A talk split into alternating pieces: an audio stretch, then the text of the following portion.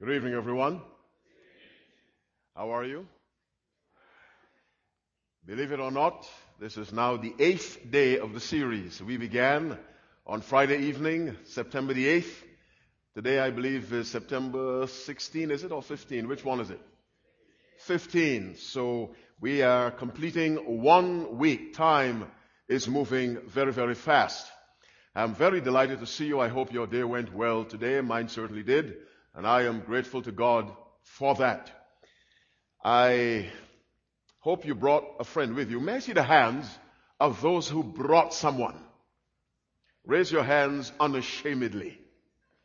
All right, hands down. May I see the hands of all those who intend to bring someone? Raise your hands. All right. I'll leave the rest of you alone for tonight. But try, remember what I said about heaven and hell. How should you go to hell? By yourself. I'm quite serious. Going to heaven requires someone with you. We must take someone with us. The stars we wear must have at least one crown. Once the crowns we wear must have at least one star. The stars representing those whom we've led to Christ. You cannot get through the gates of heaven alone because heaven is a place of unselfishness, selflessness, and self-denial. Bring someone to the meetings. You see, one message may turn a person's life absolutely around. One. Not just the entire message. One statement in a message may change a life. Please consider yourself a life saver and bring someone with you. Those of you who are here for the first time tonight, may I see your hands? First time.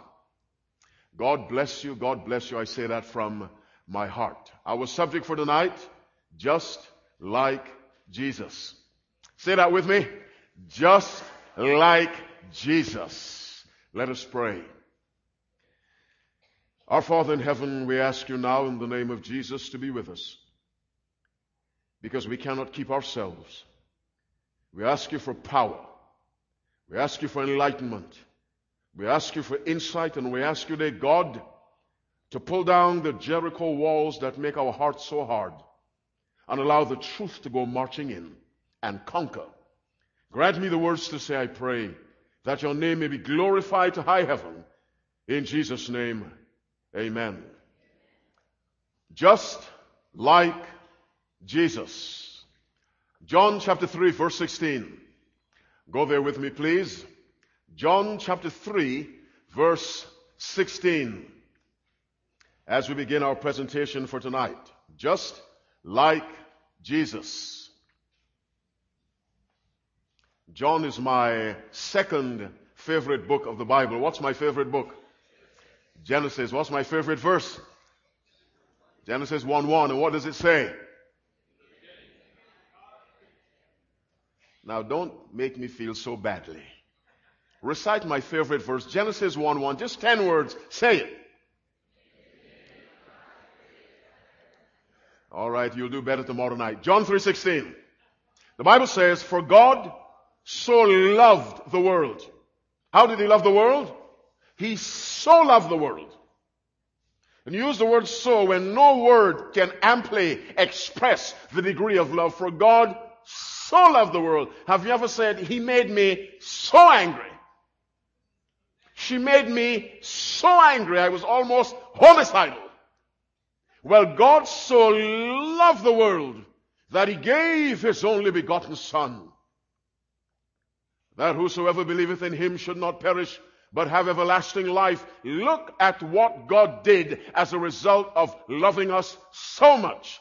For God so loved the world that he gave. How much do you love God? This much or this much? Show me without hitting the person next to you. Is it this much or this much? What is it? Show me. This much. All right. Then what are you giving him?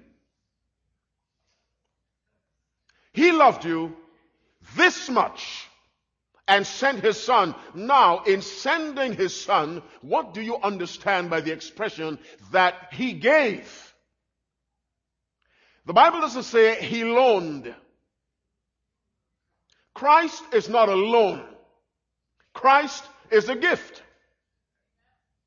One amen. Come. I'm going back to Michigan tomorrow. One amen.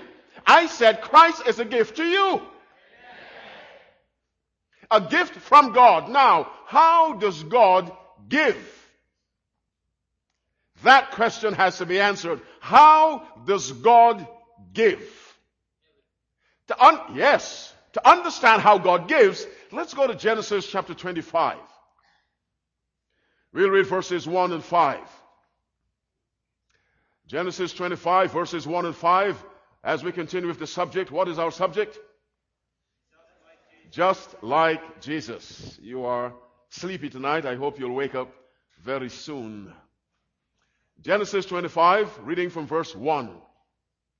The Bible says, Then again, Abraham took her wife, and her name was Keturah. Well, let's read verse 2. And she bare him Zimran and Jokshan and Medan and Midian and Ishbak and Shua. Verse 5. And Abraham gave all that he had unto whom?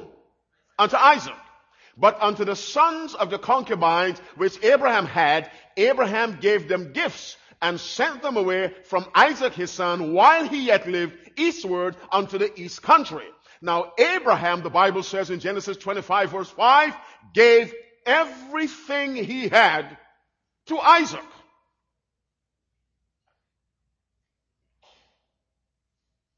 Not most of what he had, everything he had, he gave to Isaac. Go to Genesis, uh, Hebrews chapter 11. Let's combine Genesis 25, 1, 2, and 5, and 6 with Hebrews 11, reading from verse 17, as we continue with the subject, just like Jesus. Do you have Hebrews 11, verse 17? The Bible says, by faith, Abraham, when he was tried, offered up Isaac, his son. Abraham, when he was tried or tested, offered up Isaac, his son. And he that hath received the promises offered up his only begotten son. Now there are only two only begotten sons in the Bible. Who are they? Jesus and Isaac. Now what does that tell you about Isaac in relationship to Jesus? We read about the only begotten son in Genesis 3.16. For God so loved the world that he gave his only begotten son. Now we can say correctly, for Abraham so loved God that he did what? He gave his only begotten son. Verse 18, of whom it was said that in Isaac shall thy seed be called. Why does that verse, what does that verse intend to tell us? That the promise of a savior was to be, was to pass through Isaac. It could have passed through Ishmael, but God said no. I want Isaac. Now we read in Genesis 25 verse 2 that this woman Keturah, she had what look appears to be six sons for Abraham, Zimran and Jokshan and Medan and Midian and Ishbak and Shua. Genesis 25 verse 2. Six more boys, although someone told me the word Shua refers to a lady, I'm not sure. But in the chapter it just says sons. In verse 6, and to the sons of the concubines. So let's assume all six were boys. God did not want Ishmael. He did not want Zimran or Jokshan or Medan or Midian or Ishmael or Shua. He only wanted Isaac.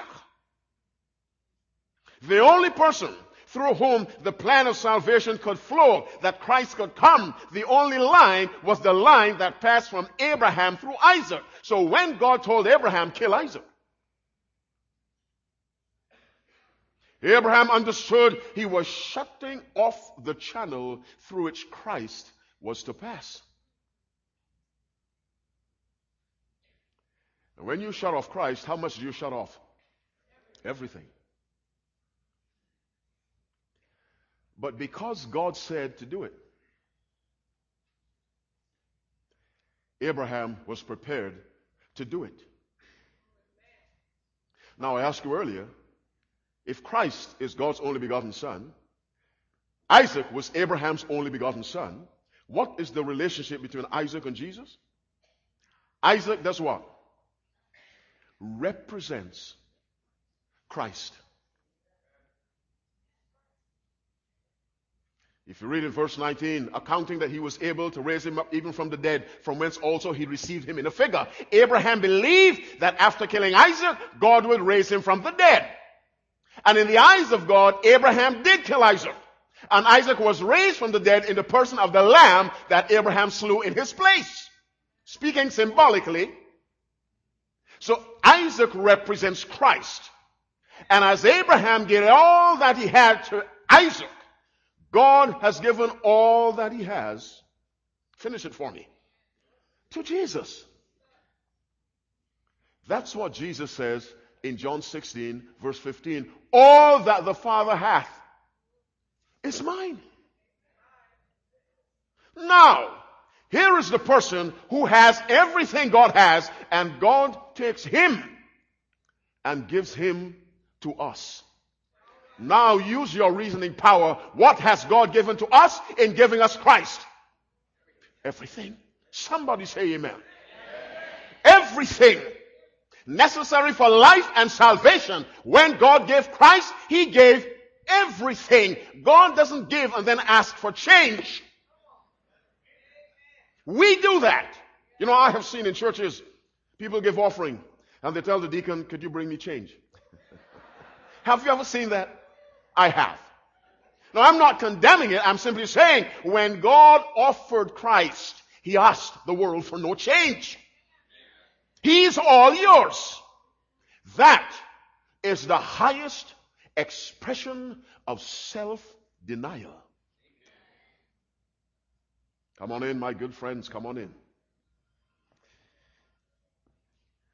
Let me repeat that. Christ claimed ownership of everything the Father had. God gave Christ to us. Common sense and sound reasoning, unaffected by alcohol and drugs, should tell us that when God gave Christ, who owned everything, God gave us everything. And the people said, Let's show God we're grateful. Now, Christ came. He was God. He was always God. He remains God. But he also became what? Human. When God made Adam, Adam was also son of God.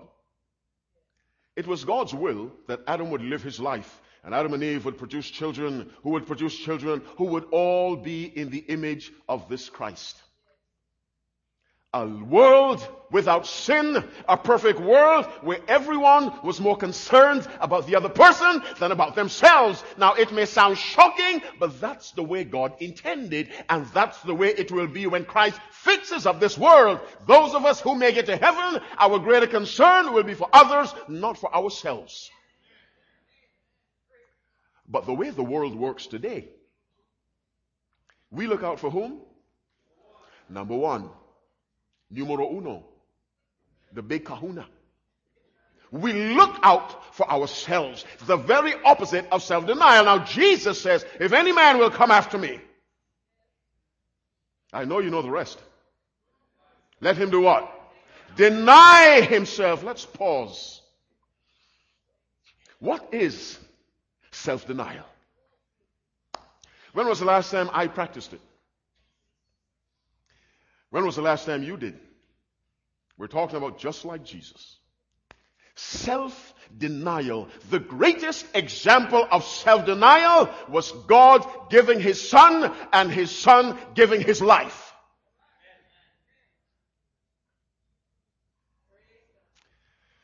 What is self denial?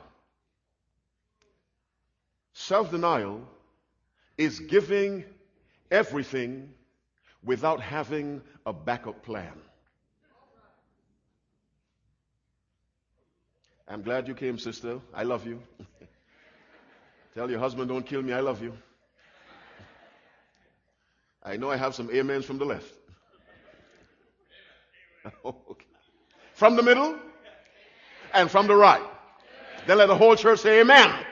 You need practice. I am saying that self-denial is that quality that allows a person to give without reservation or without a backup plan. Now all of us understand the principle of a backup plan. How many of you have ever applied to college for any reason? Alright. Did you only apply to one?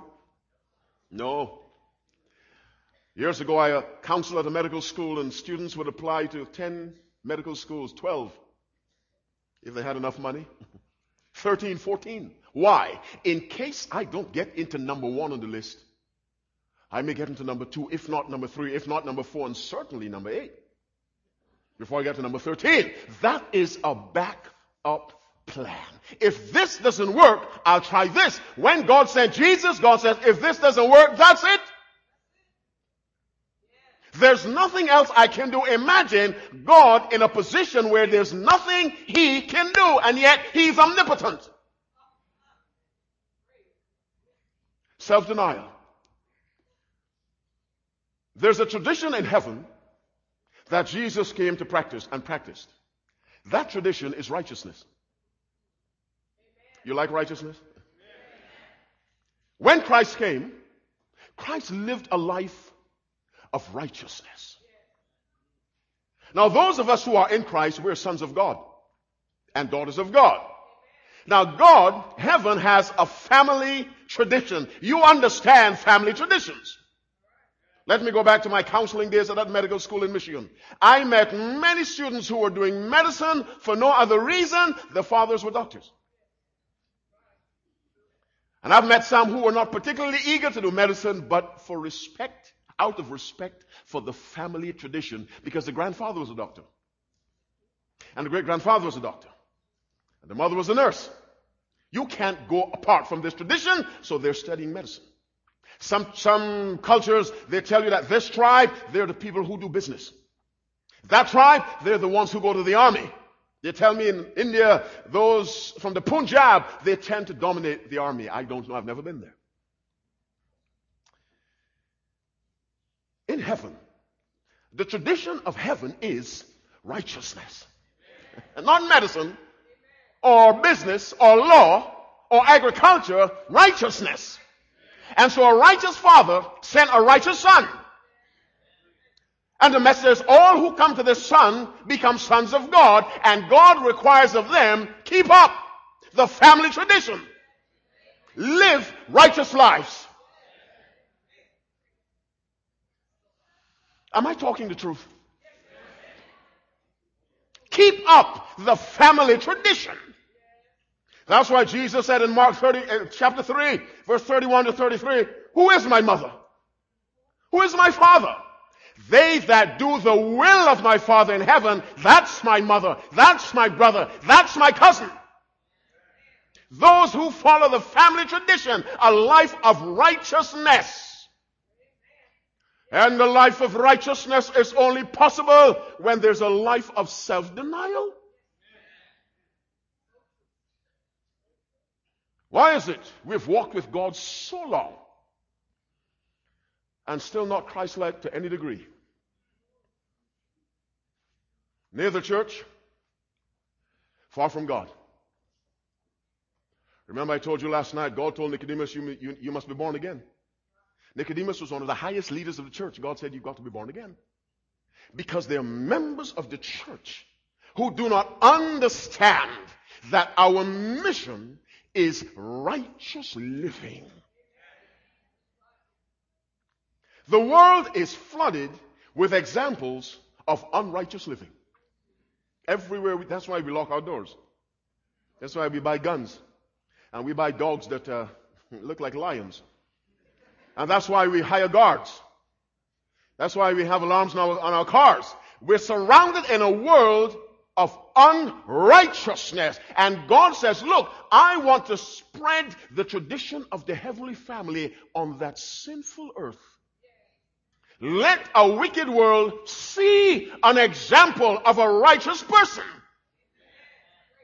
Because once they see, perhaps, they will be motivated to say, I want to live like that.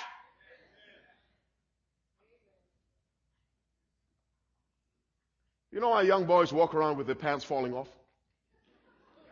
Because the rappers do it. That's all. That's the only reason all the guys in prison. That's the only reason. As soon as the rappers stop and start wearing the pants up here, the young boys pull theirs up here.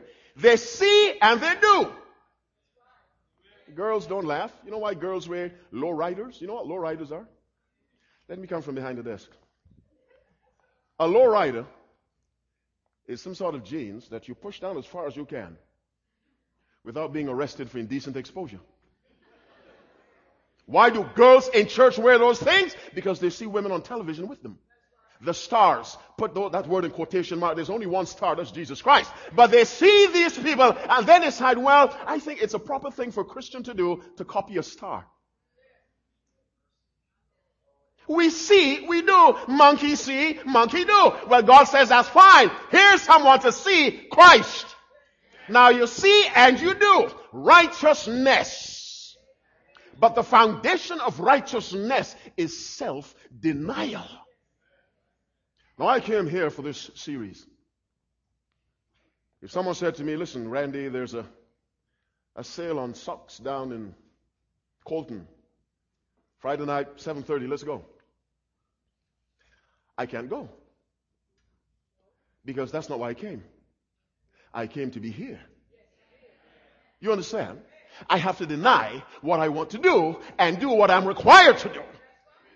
Those of you in college, you understand that. Let's go play. Uh-uh, I've got a final exam.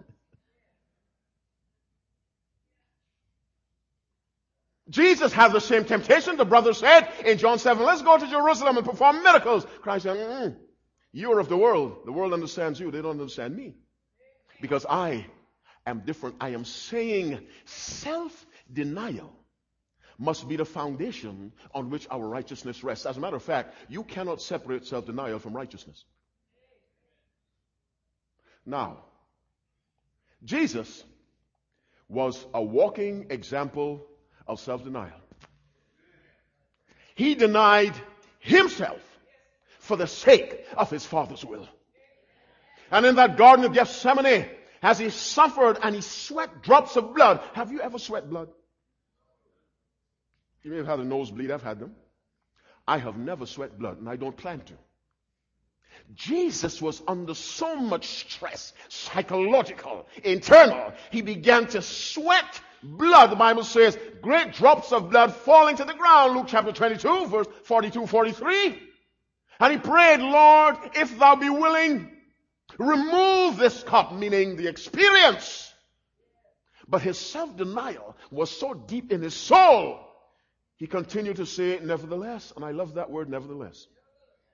Not my will, but thy will be done. That is self denial. Just like Jesus. Our mission, I say again, is to carry on the tradition of the heavenly family. It is a tradition not of medicine, dentistry, or law. It is a tradition of righteousness and self-denial. Because God so loved the world. You know, some people won't even give God the time of day. How many people have we invited to these meetings? I, will come. Then they uh, choose to go wherever. Not understanding that perhaps the best place a person can choose to be in all of San Bernardino right now. Right here. What do you say? Words of life, not mine, but these. But cannot give up the bar,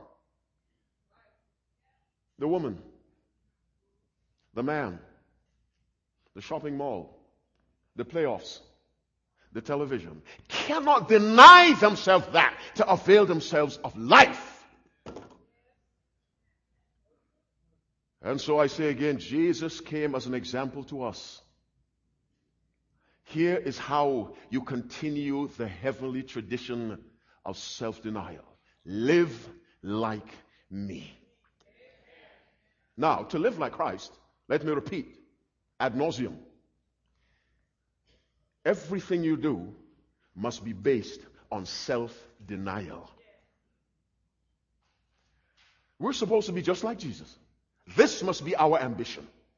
And I say that, and you hear me, but does it register? Let me say it again. I'm moving, Mr. Cameraman. I'm moving. Everything you and I do must be done in a way to reflect Jesus Christ. Because everything Jesus did reflected whom? His Father. His Father said, You go represent me and do it so well that those observing you will see a flawless example of righteousness now. When they follow your example, others watching them will see a similarly flawless example. Because their example will be yours. The Bible says, let this mind be in you, which was also in Christ Jesus. It didn't say let a similar mind, let the same mind. And the same mind produces the same thoughts, the same words, the same behaviors. Just like Jesus. Let us look at some examples of how much we must be just like Jesus. How should we forgive one another? Just like Christ. Just like God. Let's find biblical evidence. Let's go to Ephesians chapter 4. Verses 31 and 32 as we continue with the subject, just like Jesus. Ephesians chapter 4. Yes, my good brother. Thank you for checking. Verses 31 and 32. Do you have that? Paul writes, let all bitterness and wrath and anger and clamor and evil speaking be put away from you with all malice and be kind one to another, tender hearted, forgiving one another. Now you finish that verse. Even as God, for Christ's sake, hath forgiven you. We are to forgive the way God forgives. For the first time in the series, this side didn't hear me. We are to forgive the way God forgives. We are to forgive the way God forgives. We are to forgive the way God forgives. Let me ask you this question right now. Who in this audience is refusing to give someone who has hurt you? You're, forgive, you're refusing to forgive someone who has hurt you right where you sit. You need to forgive someone. You won't do it. If there's such a person, raise your hand. Stand up. Come. No point in going on where we need to fix some problems. Come. Come. Let me pray for you. We need to forgive people. Come. Someone else you're refusing to give, raise your hand and come. Come. Stand right here, my good brother. No, come with me. Come with me. Come, come, come. Let the world see a man who has courage and guts. Come. Tell me your name. Is Jeff. Jeff is a good name. Come, my sister. There's someone you need to forgive. You will not forgive. Come, let God soften your hearts. He'll do that. Come. God bless you, sister. God bless you. Someone else come. There's a quick appeal. I need to move on with the sermon. You need to forgive someone. You will not do it. Come. Let's pray and ask God to give us a forgiving heart right now. Come, my good brother. God bless you. Because if we don't forgive, God does not forgive us. A refusal to forgive is suicide. No one goes to heaven who does not forgive. Someone else come. You need to forgive someone. Come right over here, my good brother. God bless you. We need to forgive. Tell people, look, I forgive you. You hurt me, but God forgave me. I forgive you. Someone else come. You need to forgive someone who hurts you. Come. Don't be afraid. Just jump up and come. Come, sister. God bless you. Come this side. Come this side. Blessings upon you. You need to forgive someone. Come. Then I'll move on with the sermon and finish as much as I can. Someone has done you wrong and you will not forgive, even though you're hurting yourself. That's not the Spirit of Christ. The worst thing anyone has done to anyone is what we did to God sin. My dear sister, you can stay right where you are. It's okay. Sit in one of those chairs right there. God bless you for trying. God bless you. God sees your heart. In your heart, you're right here. That's okay. Anyone else before I pray? There's someone you need, could be your wife, your mother, your father, your girlfriend, or your ex-girlfriend, or your classmate, or your friend, someone, your boss. You need to forgive that person. Come. Let's forgive the way Christ forgives. Even as God, for Christ's sake, have forgiven you. Someone else come. Quick. There's someone else. I know that. I know that. Don't hold up the service. You come. Bless you, sister. Blessings upon you, sister. Come. We need to forgive people. Don't pretend to be a Christian. Forgive. Let's do it for real. Come. Blessings on you. Bless you. God bless you. Come. If the service ends at this point, this is fine with me. Come. Come. I'll finish it tomorrow. Come, sister. Bless you. God bless you. We cannot hold grudges in our hearts. We cannot do it and run around dressed like saints. Doesn't work. Come. God bless you, sister. God bless you. Come, my dear sister. God bless you. There's someone I need to forgive. Come. And I'll pray, and my prayer will represent you before the throne of grace. Someone else. Someone else. Come. How should we forgive just like Christ? With no malice. He forgives, he forgets. He casts our sins into the depths of the sea. Micah chapter 7 verse 19. Let's forgive people. Set ourselves free and set them free. One more minute, then I have to pray. Come and say to God, Father, I'm sorry. Give me the courage right now to forgive someone who has hurt me badly. Perhaps you lost your house, your job, your health. You must forgive. God never said it was easy. He said it's necessary. Anyone else? I praise God for those who've come. Anyone else must forgive. Get all this static out of this place. Let the Spirit of God move in clean hearts. Anyone else? 30 seconds. I must, there's someone I need to forgive. Come. God bless you, sister. God bless you. And I say that from my heart. God bless you. Come. We have 15 seconds for the next person to come. There's someone I need to forgive. Come, come. God bless you. Takes a little time, but God understands. God bless you. The Lord is long suffering. Blessings on you, my dear brother. God bless you, my sweet sister. Come. Let's be, let's act like God. Forgive. To err is the human, to forgive is what? Divine. Let's be divine. First, Second Peter chapter 1, verse 4. We have precious promises. By these we partake of the divine nature. God loves to forgive people. Because those of us who are hurt, in so, very soon we will hurt somebody. Every head bowed, every eye closed. Father, I come to you in the name of Jesus to present to you my brothers and sisters who have shown courage and spiritual guts to respond to this appeal to say there's someone they need to forgive and they have been refusing. Lord, I ask you in the name of Jesus Christ who died to make forgiveness possible, who shed his blood, who suffered, then who rose to give us power to forgive in his name now. Touch every heart that responded to the call, soften their hearts, and put into their hearts a desire to forgive. Let them forgive in their hearts now and express that forgiveness the first opportunity they have. Hear this humble prayer and save them at last, I pray. In Jesus' name and for his sake, let all God's people say, Amen and Amen. God bless you. You may return to your seats. God bless you from my heart. God bless you. Forgive, forgive, forgive. God bless you. God bless you, my good sister. God bless you.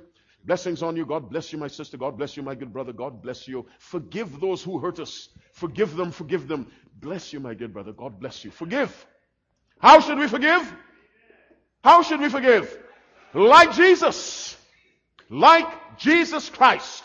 Without grudges, He forgives 100%. Let's continue as much as we can before time runs out. How should we love one another? Let's go to John chapter 15. Reading verse 12.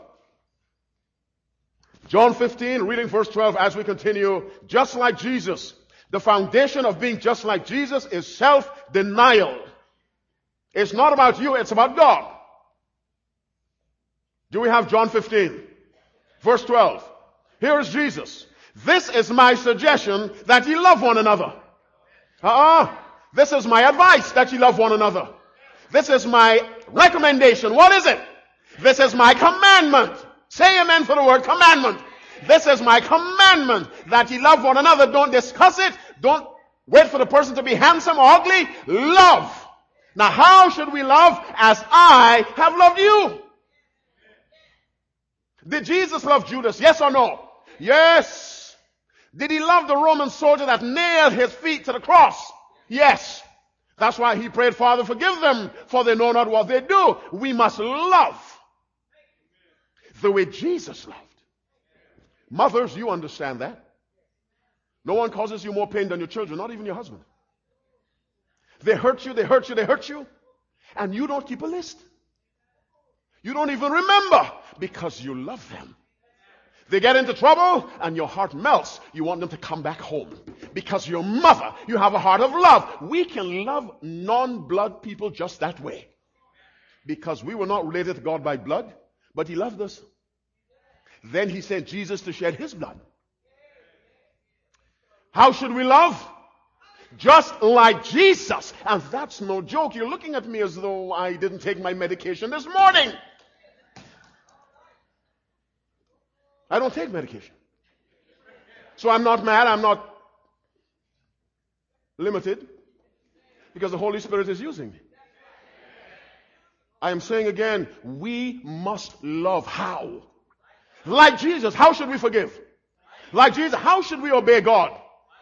Let's go to the Bible. Stay in John chapter 15. I like that chapter. Read verse 10. John 15, 10, we just read 12. Let's read 10. What does it say? If ye keep my commandments, ye shall abide in my love, even as I have kept my Father's commandments and abide in his love. How should we obey? Just like Jesus.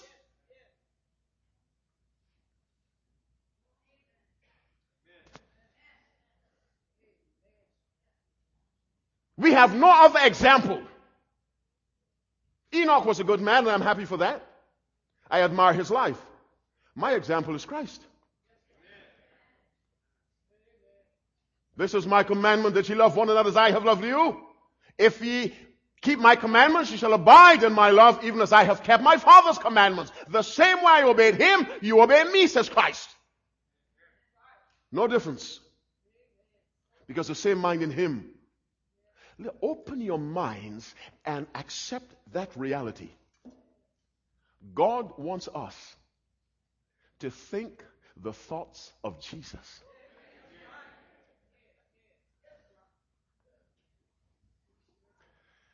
How should we forgive? How should we love? How should we overcome? Uh, obey. How should we overcome? Let's go to scripture, Revelation chapter 3. Revelation chapter 3.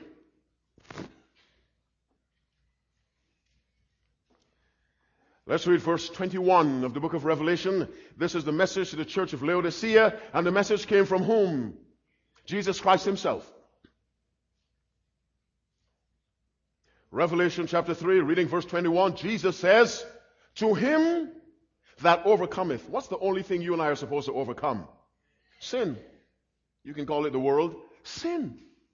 There's only one problem in this world, and that is sin. Now, it has many symptoms, it has many effects, it has many ramifications. There is one problem, sin, one solution, Christ. To him that overcometh, will I grant to sit with me in my throne. Even as I also overcame and I'm set down with my Father in his throne. Now, Jesus is saying, You've got to overcome the way I overcame.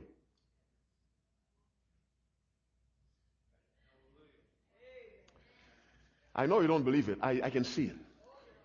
But I believe as I continue to preach, even if I die in this pulpit, someone will come to the place where they accept this truth. We must overcome the way Jesus overcame, or Jesus was not a good example. Let's look at that verse carefully. To him that overcometh, will I grant to sit with me in my throne. Here's the throne of Jesus over here.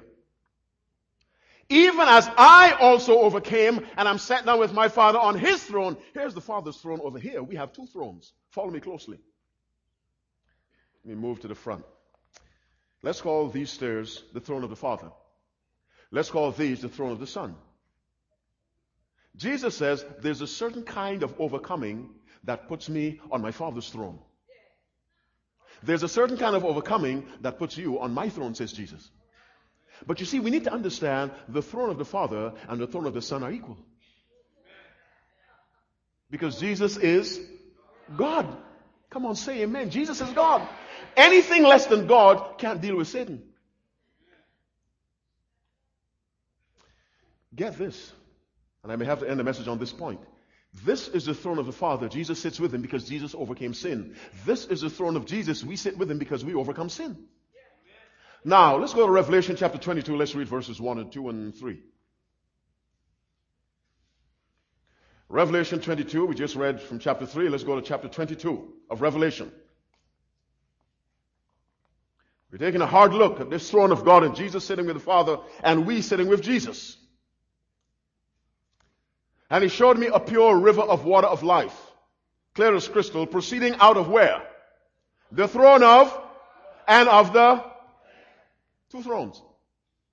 What is coming out of the throne of God? River of what? What kind of life? Eternal life. It's coming out of the throne of the Father. Who alone can give eternal life? An angel? Who? It comes out of the throne of the Father. It also comes out of the throne of whom? The Son. The Father can give life, the Son can give life. Because the Son is God. Now, this throne, God, that throne, God, Jesus says, I sit with my Father because I overcame sin. He said, you've got to overcome sin the same way. Because to sit on my throne is just as good as sitting on the Father's throne. Because my throne is equal to His. So your overcoming must be equal to mine.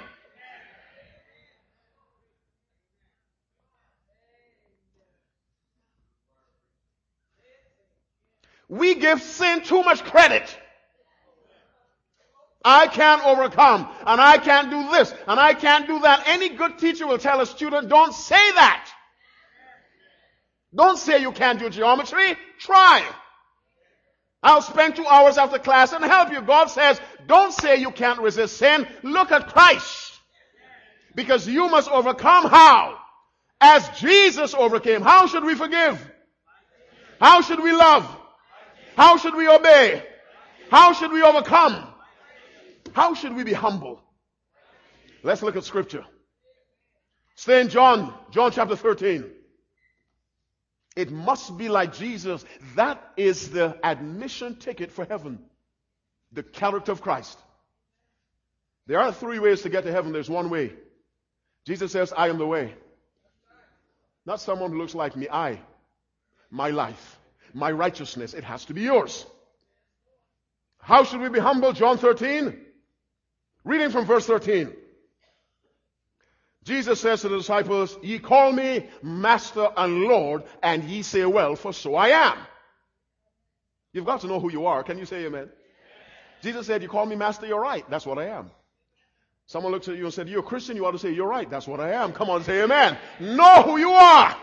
Ye call me Master and Lord, and ye say, well, for so I am. If I then, your Lord and Master, hath washed your feet, hmm? if I, a big shot from heaven, can kneel down, wash your feet, ye also ought. The word ought means obligation. Ye also ought to wash one another's feet. Verse 15, for I have given you what? An example that ye should do. How? As I have done to you. Humility.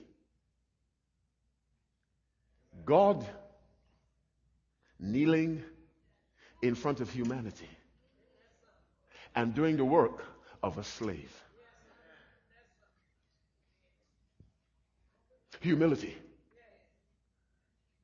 We, we love to say, Do you know who I am?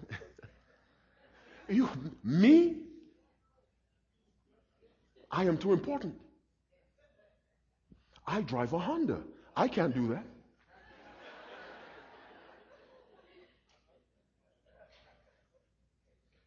I have given you an example. What is the purpose of an example? Follow it. How should we forgive? How should we love? How should we obey? How should we overcome? How should we be humble? What should our lifestyle be like? Yes. Let's go to scripture. First John chapter 2. All the way to the back of the Bible, you have Revelation, Jude, 3rd John, 2nd John, 1st John. Chapter 2, verse 6. First John chapter 2, reading verse 6, as we continue, just like Jesus, to be just like Jesus, self-denial must be the first point at which we begin. Everything springs from there. First John 2 says, He that saith, he abideth in him. Now God is allowing you to decide where you are.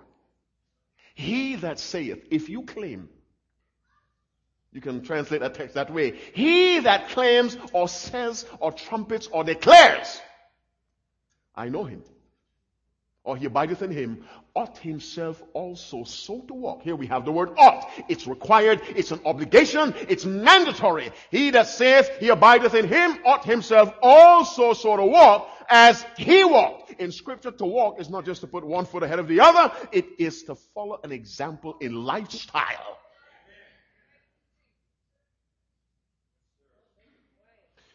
We ought to walk the way Jesus walked. We have a saying, if you talk the talk, you ought to do what? And we mean live the life. That's what we mean. The Bible says, if you say you're, you're, you're in Christ, live like Christ.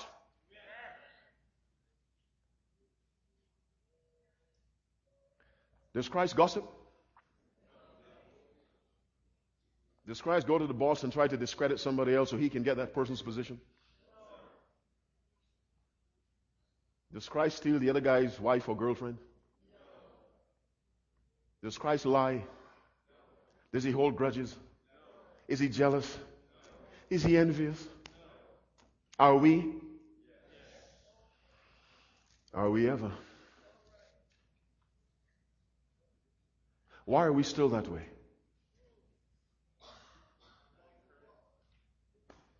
Why are we still that way? Listen to me, there is no virtue in taking joy in admitting we're sinners. Almost as though I'm proud to say I'm a humble sinner. Our joy must come from knowing we belong to Christ. And stop telling God I'm only human. Jesus was only human too.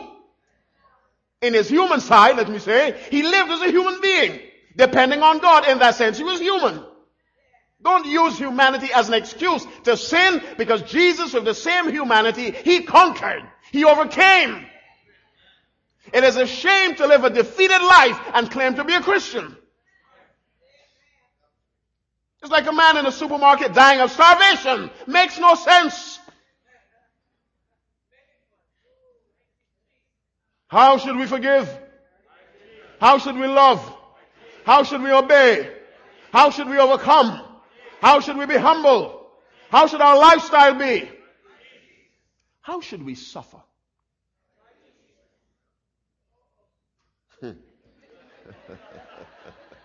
uh, don't quit on me now. How should we suffer like Jesus? Let's go to scripture. First Peter chapter 2. First Peter chapter 2. We're finishing up just like Jesus. What book did I say? What chapter? Let's look at verse, well, chapter 3, sorry, chapter 3. Let's go to verse 18.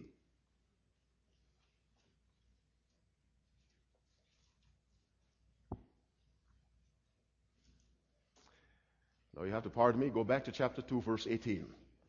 Servants, be subject to your masters with all fear. How much fear? What is fear in this context? Respect. Yes, some bright person said respect. Servants, be subject to your masters with all fear. The word servant is a nice word for slave. Not only to the good and gentle, but also to the froward. You didn't get that. Now, you know, as a black man, I don't put much emphasis on color, but history is history. When I first read that verse, I said, wait a minute, Lord. You're telling me a slave is supposed to yeah. God is saying there is no condition in which a child of God cannot be a child of God. God isn't elevating slavery. God is saying, when you're my child, you're my child under all circumstances. There are no situational exceptions when you can say to me, Lord, it was too tough to be your child. If you're a slave, you can be a slave who belongs to God. Not only to the good and gentle master, but also to the froward.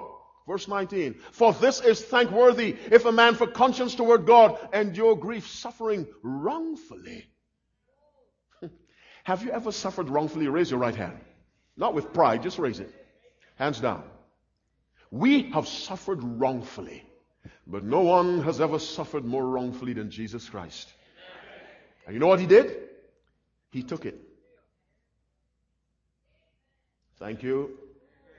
And you. And you. We love to fight back. When did Jesus fight back? When they slapped him, did he fight back? How did he take it? Like a lamb to the slaughter. Never said a mumbling word. We will speak a dictionary of opposition. Verse 20. For what glory is it if when ye be buffeted for your faults, ye shall take it patiently? But if when ye do well and take it patiently, this is acceptable with God. It's commendable to God. For even hereunto were ye called, because Christ also suffered for us, leaving us what? Ah. What is the purpose of an example? Follow it. He left us an example that we should do what? Follow his steps. Verse 22. Who did no sin, neither was guile. Peter is saying, look, Christ had no cause to be treated badly, none. And he took it. We have cause to be treated badly because we have sin. We got to learn to take it. We live in a country where people say, I don't take stuff. Let me tell you something. You cannot be a Christian if you're not ready to take stuff.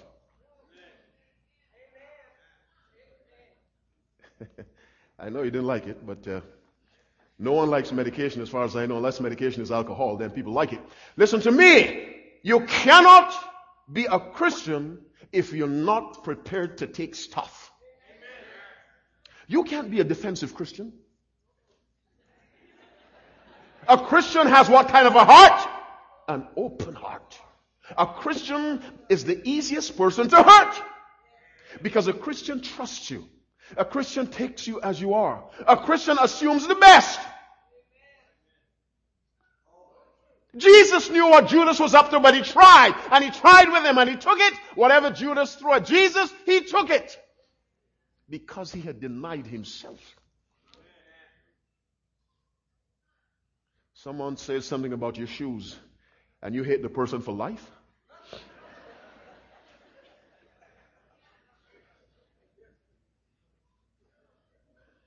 How should we forgive?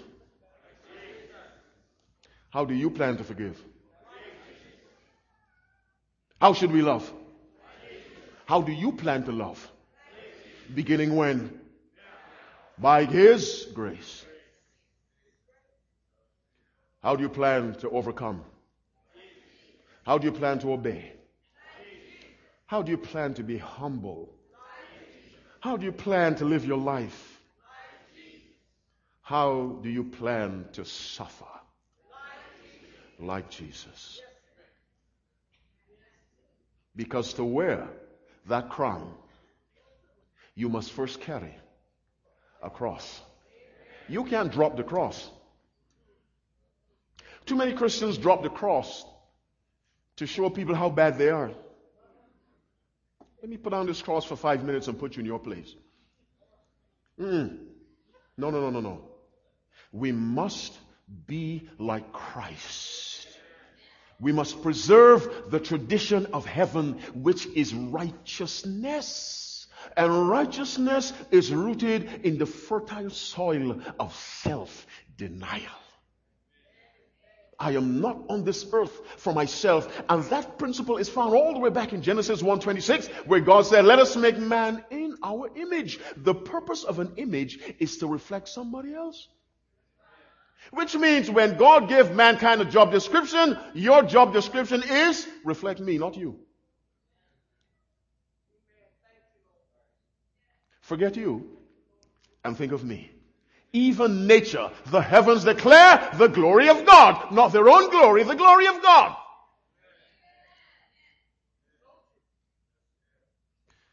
I want us to change the way we think. Do you know how much stress you save yourself when you learn to take stuff? You just say, forget it. And you forget it. And you move on. Just forget it. That's what Jesus says when we confess our sins. He says, forget it. I'm glad you confess for your own sake. Your confession doesn't make me more righteous as Jesus. It is a blessing to you. Let's forget it. Let's start a new clean slate. Then we do it again. Jesus says, let's forget it. We must be like Christ. Have you understood the message? Has it touched your heart? How many of you will say, Lord, I didn't realize it before, now I understand. As weak as I am, I want by your power to be just like Jesus. If you'll say that honestly, stand up. I want to be just like Jesus. By your power, any other way, it's impossible. The standard is too high. By the power of God, I want to be just like Jesus. In my thoughts, my will must be His will. My thoughts, His thoughts. My mind, His mind. My words, His word. My action, His actions, meaning my life, His life. And that is what God requires. All of that grows out of the self-denial that began with God. In sending Jesus, He sent all. In denying ourselves, let's deny all that we are and make room for all that Jesus is. This is what God requires of us. When the world sees that, the world will begin to wonder what's wrong with these people. No, no, everything will be right with us. But the world will not understand. If the world doesn't ask you what's wrong with you, then something is wrong with you. When we come close to Christ, then they ask what's wrong with you. We can tell them what's right. It is Jesus Christ. You stood. Are you serious in your standing? Raise your right hand.